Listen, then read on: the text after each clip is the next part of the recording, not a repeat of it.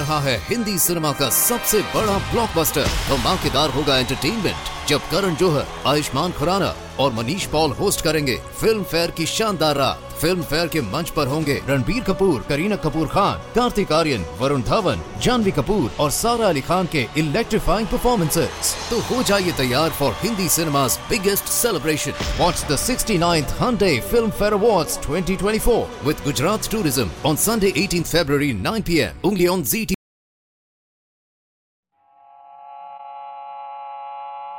Have you heard the strange tales of the Whistler?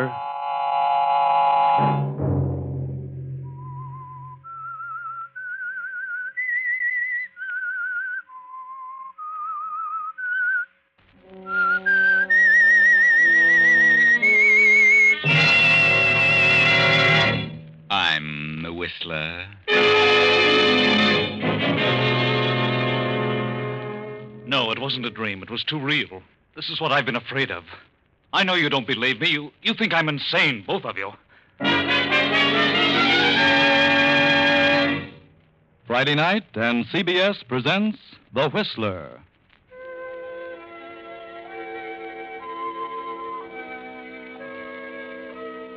I, the Whistler, know many things, for I walk by night. I know many strange tales, many secrets hidden in the hearts of men and women who stepped into the shadows. And so I tell you tonight the weird story of the Avengers. In the great southwest, a range of high mountains extends as far as the eye can see. This is mining country, silver and gold. Halfway down the mountain is a tiny village, the mining town of Rainbow, a raucous sort of place composed of a number of stores, many saloons, and the federal land office, where the fortune hunters file their claims. Fifteen years ago, Rainbow was a rip roaring village, and in a back room of the Crystal Palace bar, a young man and a young woman hold an earnest conversation. Tell me, Miss Martin, how long have you been in this town? Oh, about two years. Came here from Kansas City. And you know my brother, John Maddox? I certainly do. How well do you know him? Hmm, well enough. He came out here a year ago, and he's been hiding out up on the mountainside ever since. Got a cabin up there. Prospecting, of course. Who isn't? How well do you know him? Oh, he used to come into town quite often. I got acquainted with him in here. First, I fell for him in a big way, but he seemed to resent it. Finally gave me the cold shoulder. Well, he has a wife and a five year old daughter back east. Hmm, that's what he said, but I didn't believe him. He's a bit nutty, isn't he? Nutty? No, I wouldn't say nutty. He's a smart boy. He's an engineer, graduate of the State School of Mines. He is. Well, what's he doing here, living like a hermit? I wonder. So he gave you the cold shoulder, huh? Hmm, he certainly did. Well, John is an educated mineralogist. He came out here to make a strike. And if anyone does, he should be that one. Maybe he's located a vein of ore. What do you have on your mind, Mr. Maddox? Well, I thought maybe you'd seen him visiting the Assayer's office a little more often than usual. And what if I have? Or the land office? Go on, Mr. Maddox. Well, I wouldn't be interested in knowing the activities of an ordinary prospector. But a graduate mining engineer like John, well, he may have a lead on something good. Yes? And I thought, that is, I heard you might be more or less familiar with his activities. That's right. And- I am. And maybe you'd like to uh, come in with me. What do you mean? You know where he's been working. You know the area he's most interested in, so if you let me know, I'll beat him to it. We'll split. Split? That's right. How about it? Sure. Why not? You know, I think I'm going to like you, Mr. Maddox. Frank is the name, Melva. All right, Frank. This is it. He has found a spot. It didn't mean much to me until now, but he's been working on the same location for a week or more. I'm sure he's hit something. Good. That's all I wanted to know. I'll just drop in and surprise him. See you later, Melva. See you later, partner.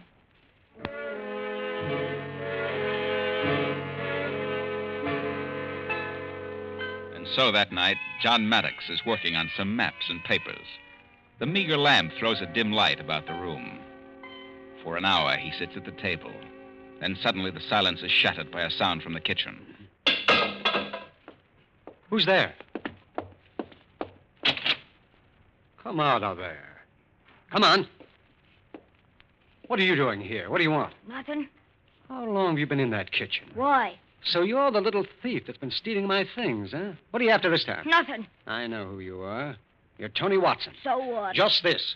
You're the one who pinched my camera, my binoculars. Yes, and several other things. I didn't know. And I'm turning you over to the sheriff right now. Sheriff! No, I didn't take him. I didn't. I didn't steal anything, but But what?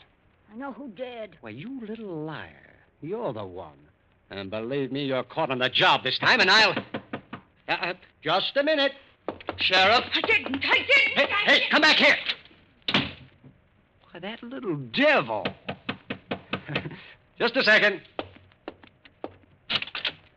Well, Hello, John. Frank, That's right, your brother Frank himself. come in. What do you want?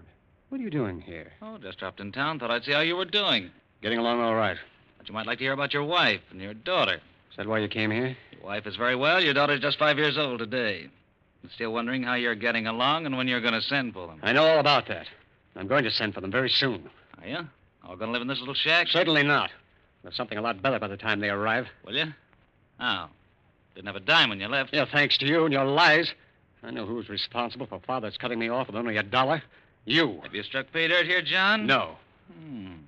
What are all these interesting papers and maps on the table? Nothing. Oh, but they must mean something. Get away from that table. Let him alone. Put up your hands and stand if you touch those Get papers. back there.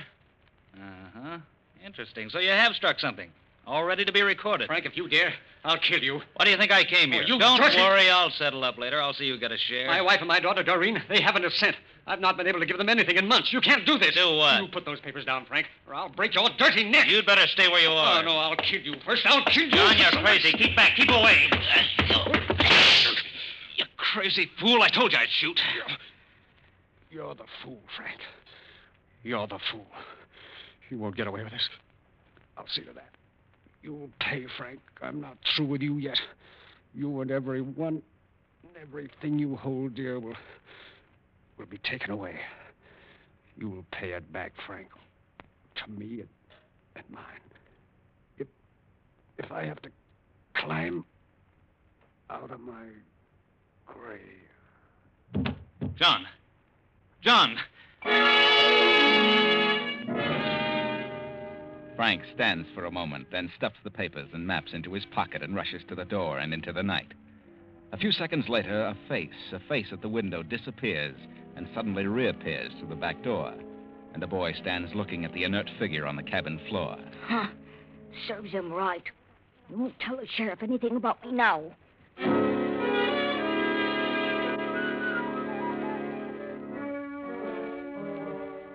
Fifteen years have passed, and now the little mining village of Rainbow is a thriving city of mines and smelters. And the richest mine of all is the one owned by Frank Maddox. And Frank Maddox rules the city. Frank is married now and has a child, a girl of five. The child has been ill for days, and tonight, as Frank Maddox steps through the door, his wife meets him with a strange, vacant stare. Melba, what's happened? How is she? She's. She's. Oh, Frank. All Frank. those doctors, and they couldn't save her. No. They said she didn't have a chance.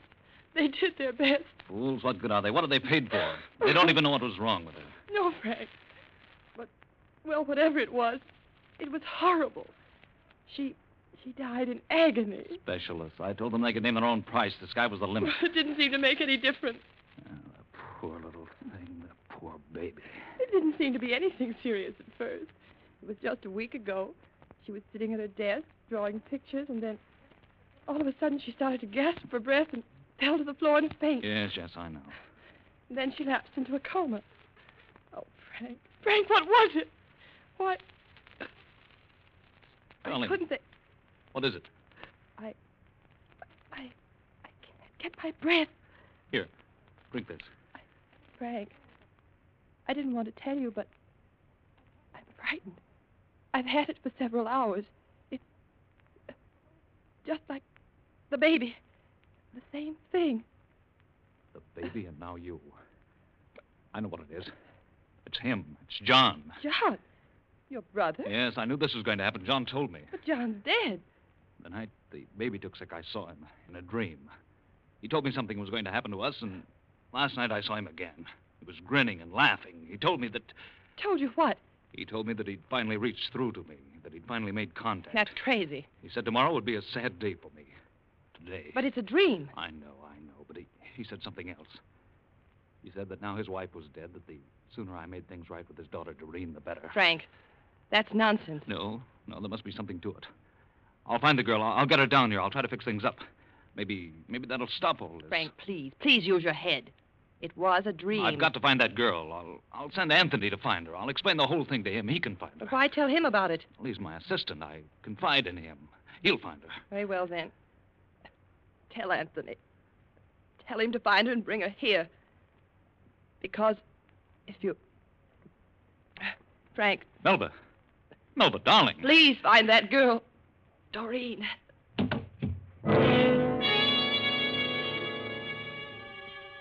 Frank Maddox carries his stricken wife to her room and calls the doctor. The next day, he explains in a way to his young assistant, Anthony Watson. Anthony rushes to the east to locate Doreen Maddox, and needless to say, he does. Before she knows what it's all about, she's aboard the train with young Anthony. Didn't you even know you had an Uncle Frank? Oh, yes, of course. But I didn't know much about him. When did your mother die, Doreen? Five years ago, she, um, well, she committed suicide. What became of your father? Oh, he went west to prospect for gold or silver or something. But he got into trouble. Someone shot him, and that's all I know about it. Has your Uncle Frank ever offered to help you? No, not that I know of. Mother never mentioned it if he did. He's a very rich man, you know, and as I've told you, very ill. Ill? Well, he's sort of mentally ill, as well as physically. Oh? Doreen, are you. That is. Well, girl as lovely as you should be engaged or in love. but I'm not. You're not? Really? No. Well, that's wonderful. I can't believe it. Well, it's the truth, whether you believe it or not. Oh, I believe you. And, well, I'm, I'm glad to hear it.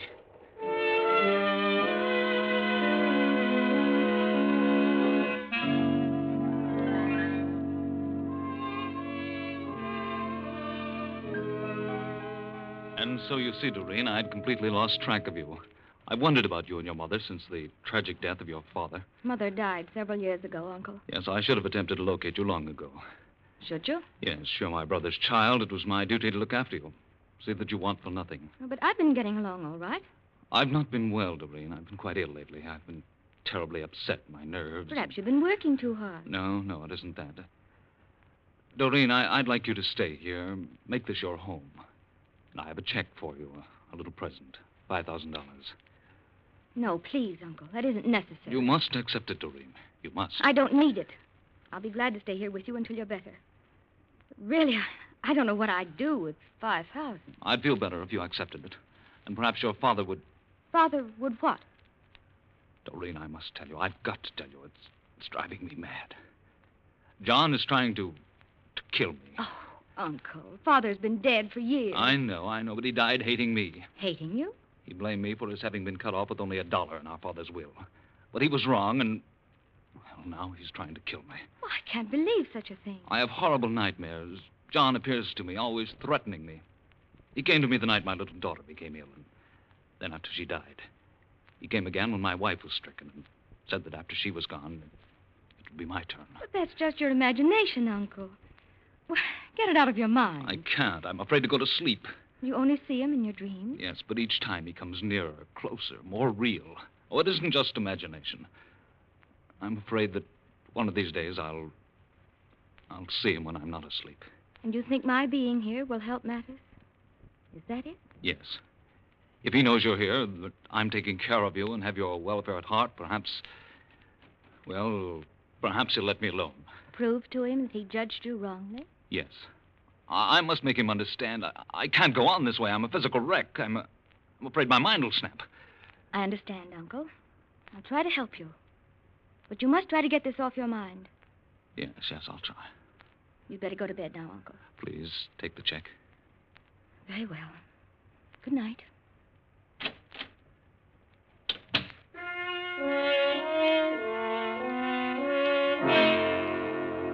An hour passes, and in spite of himself, Frank drops into a fretful sleep. He moans and tosses about, and as usual, he dreams of John again. Sees him come through the wall and stand in the center of the room. You won't get away with it, Frank. Everything and everyone you hold dear will be taken away. You'll pay it back, Frank, to me and mine. No. Leave me alone. Anthony. Doreen. Doreen. Uncle. Uncle, what is it? What's happened? Doreen, he, he was here just now. I saw him. I, I heard him laughing. But, Mr. Maddox, that isn't possible. I heard him, I tell you. You could hear his laugh all over the house. I heard nothing, Uncle. Not a sound. I woke up, I tell you. I heard him. But, Uncle, you must have been dreaming. Why, I haven't been asleep since I left you. I've been reading. I didn't hear a sound. You. You didn't hear anything, really? No, not a sound. You, Anthony? I heard nothing. You were just dreaming. Oh, no, it was too real. This is what I've been afraid of. I know you don't believe me. You think I'm insane. Uncle, please. Yes, maybe I am. Come, Anthony. No, no, Doreen. Don't go, don't go, please. But, Uncle, there's nothing I can do. It's up to you. You must convince yourself that it's all imagination. Good night, Uncle.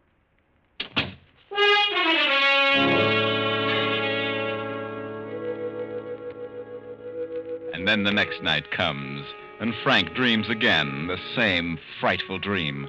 John appears, repeats the same words, and laughs in the same way. Frank is wide awake now, shaking with fear, and all the while trying to convince himself that it's only his imagination. Then the bedroom door opens suddenly.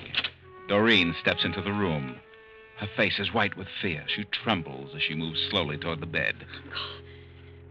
Uncle. Doreen, what is it? What's wrong? Uncle, I. Just now. I heard something. What? Doreen, what did you hear? I must have been dreaming. I must have. But it was so clear. Your father? Yes. Yes, I heard him. And he was laughing. Then if you heard him, it must be true. He has come back. Oh, did, did you hear it, too? Yes. Yes, he was here in this room. What did he say to you? I, I can't remember. I, I was so frightened. But I heard him. And then laughed. Now you believe me. Now, now you know I'm not imagining things. Oh. Uncle, I don't know. I, I'm so frightened I don't know what to think. I can't stay here any longer. I've got to leave. I can't stay another night. Oh, Doreen, please, don't go. Not yet. I Promise that you'll stay t- just a while longer. Please. But, Uncle, I... All right, I'll try. I'll stay.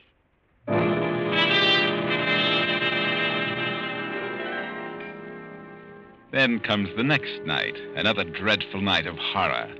Frank tries his best to control his mounting fear as evening passes and midnight comes. He fights sleep, the sleep that brings him nothing but horrifying dreams and the voice of John. But finally, he can hold out no longer, and his eyes close. A half hour goes by, then. Frank. Frank. You're not asleep, Frank. You're wide awake, and this is real. John, what do you want? Tell me. I'll do it. I'll do anything. I told you you'd pay. Everything and everyone dear to you would be taken away. At this very moment, your wife is dying, Frank. First your daughter, now your wife, and then you. John, please, I'll do anything. Then sit down at that table and write. Write a will. Everything to the one it belongs to. My daughter, Doreen. Yes, yes, I'll do it. And a confession, Frank. Confession. A confession that you came to my cabin that night and killed me. Oh, no, I can't, John. You can and you will. They'll, they'll hang me. They won't hang you. No? Write the will and the confession. Yes, but I'm afraid that. They won't hang you. Because in just one minute, you will be dead. John, Hurry, no. Frank. You haven't much time to save your soul. You're going to have a stroke, Frank. In just a minute, you'll feel a sudden beating of your temples.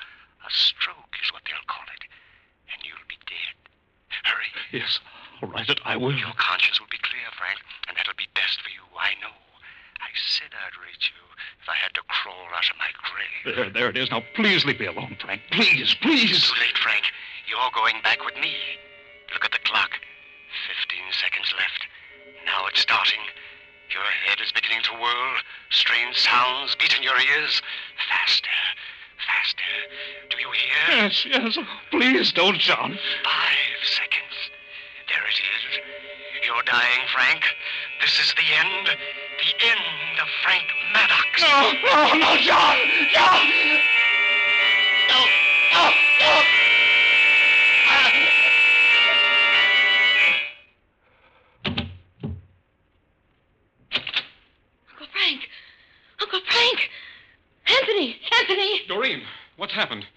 Heard him screaming. Anthony, I think he's. Feel his pulse. I can't find it. Not a trace. Anthony, is he? I don't know. He's had a stroke, I think. I'll call the doctor. Yes, I'll have to go after him. His car is out of order. Come on. It may be too late for the doctor, but we'd better get him anyway. Use this phone and tell him I'll be there in a few minutes.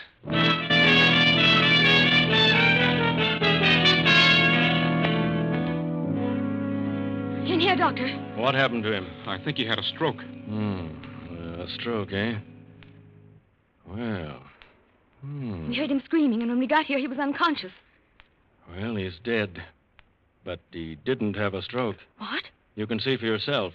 He's been stabbed in the heart. You don't need me. You want the police. You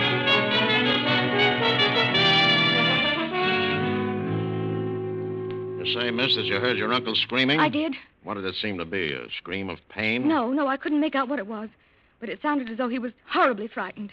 It seemed as though he was pleading with someone. Did you hear him, Anthony? Yes, it sounded just as Doreen said, as though someone or something were after him. What do you mean by something? Well, I just used that as a form of expression.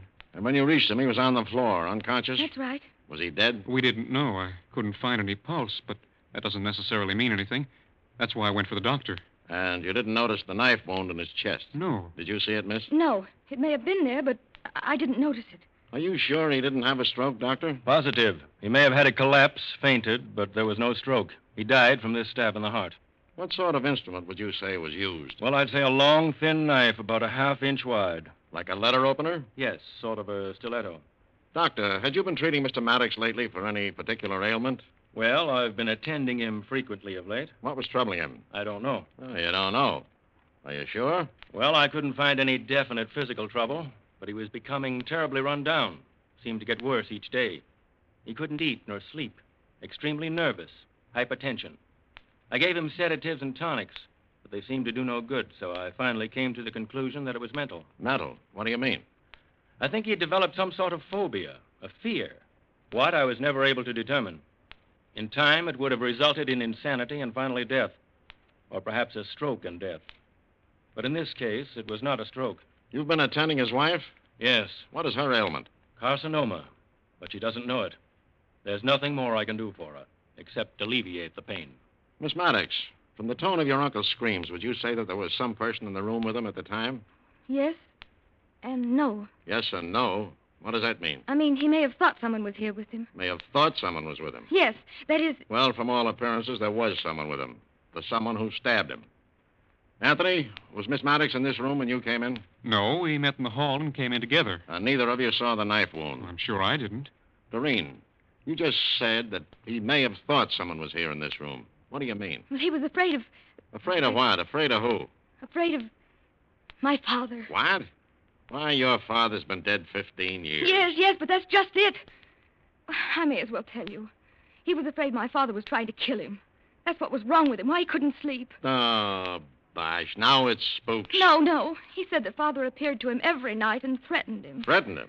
Well, all right, so we threatened him. Why? He said father hated him, that father thought Uncle Frank had caused him to lose his inheritance. Well, Doctor, do you think that's what was wrong with Frank? Could have been. Quite possible. All right, I'll grant you that. But no spook produced that knife wound. Doreen, do you believe that your father lost his inheritance because of your uncle? No, no, I do not. Are you sure? I'm sure father did not lose his part of the estate because of Uncle Frank. Are you sure? Could you prove that? Well, no, no, I couldn't. But I never heard father mention it. I never heard him accuse Uncle Frank. What brought you here? My uncle sent for me Why? because he was afraid of my father. He thought my being here might help matters. That's right, Captain. He sent me for Doreen. I located her and brought her here. Oh, me. Oh, my. This gets worse and worse. You know all about it, too, did you? Yes, Mr. Maddox confided in me. He had the idea that if Doreen were brought here and he showed good intentions toward her, that John would leave him alone. Oh, poor John. What a busy guy. It isn't funny. You said it. Frank Maddox has been murdered, and it wasn't a spook. I know who did it, and I know why. What are you talking about? Frank Maddox didn't send for her. She came here of her own accord and for a definite reason. She did not. I brought her here. You're lying. You're trying to cover up for her. I am not. Because you're in love with her. Anybody can see that. Well, what if I am in love with him? That doesn't have anything to do with this. Frank Maddox sent me for her. He did not. She knew that Frank was the cause of her father losing his inheritance. So she came here to kill him, and she did. Well, that doesn't make sense. Why would she kill him? What would she gain by that? Ever hear of revenge? If it hadn't been for Frank, her father would have been wealthy, and so would she. But she didn't know about her father's accusations until Frank Maddox told her himself. Oh, then you admit that she does know about it now. I knew nothing about it until Uncle Frank told me. But I still think Father was wrong. Whether you knew about it before you came here or learned it after you got here, what's the difference? It's a motive. You stabbed him. You left the room, and then you met Anthony in the hall. You stuck Miss Maddox, and you haven't a chance. Wait. Wait a minute. Mrs. Maddox, don't come in here. And why not? Why shouldn't I come in here? You shouldn't get up. You, well, you should. I know. I know all about it. I know what's happened. I've heard every word. You're, you're very ill, Mrs. Maddox. I know. I heard you. And now I know what's wrong with me. I know what carcinoma is, Doctor. Please go back to bed. No. No, not just yet. I. Well, this girl, Doreen, you're wrong. She's innocent. She had nothing to do with it. That is, not directly. What do you mean, Mrs. Maddox? She didn't kill Frank. I did. You? She's perfectly innocent. Frank did send for her. He was afraid of John. He dreamed about him every night. He did think John was trying to reach him from, from the grave, trying to kill him. It was his imagination, I know, but he really believed it. And he had a good reason to believe it. What reason? I've heard Frank moaning and yelling for weeks and weeks. I heard him tonight. I came in here and found him on the floor. He'd made a will, this paper, leaving everything to Doreen and explaining why. Oh, Sit down, Melba. yes. Well, he came out of his faint, and I found this will. I went wild when I saw it. He tried to get it away from me. He said it had to be that way. We struggled for it, and I took the paper knife and stabbed him. I went back to my room, but I've been standing outside the door. I heard everything, particularly what you said about me, Doctor. So what does it matter? This girl is innocent. What is this paper? Let's see it. I'll tell you what it says. It leaves everything Frank has to Doreen. And the reason why? Frank killed John. What? Yes. It was all my fault. I knew John had made a strike, and I told Frank about it. Frank went to John's cabin and killed him, took the maps and the papers and filed on a claim. I was the one responsible for everything. But it all rightfully belongs to Doreen. And now, well, now that I've heard the doctor's sentence, what does it matter? Well, Doreen, that was lucky for you. Lucky that Melba was standing outside the door and heard the doctor. But oh, what I know about you, Doreen. You and Anthony. Anthony did bring you down here, but on the way he fell madly in love with you. He told you about your uncle's fears, and so between the two of you, you decided to make his dreams more than real. Anthony arranged a little radio speaker in Uncle Frank's room. Yes, it was Anthony who spoke to Frank, not John's voice from the grave. Anthony merely amplified Frank's dreams, yes. You and Anthony planned to work on Frank psychologically in order to get that will and the confession. But how did Anthony know the exact words to use? The words John used when he was dying that night in the cabin? Why, because Anthony was the little boy John caught in his cabin that night. The boy who heard every word said between Frank and John. The smart little boy who saw it all.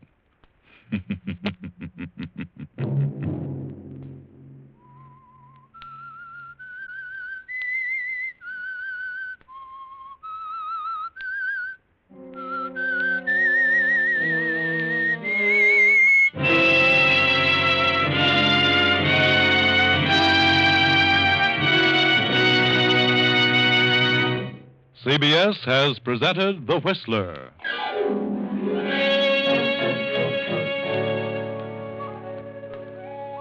Original music for this production was composed and conducted by Wilbur Hatch. The Whistler is written and directed by J. Donald Wilson and originates from Columbia Square in Hollywood. Next week, same time. I, the Whistler, will return to tell you another unusual tale. Good night. This is CBS, the Columbia Broadcasting System.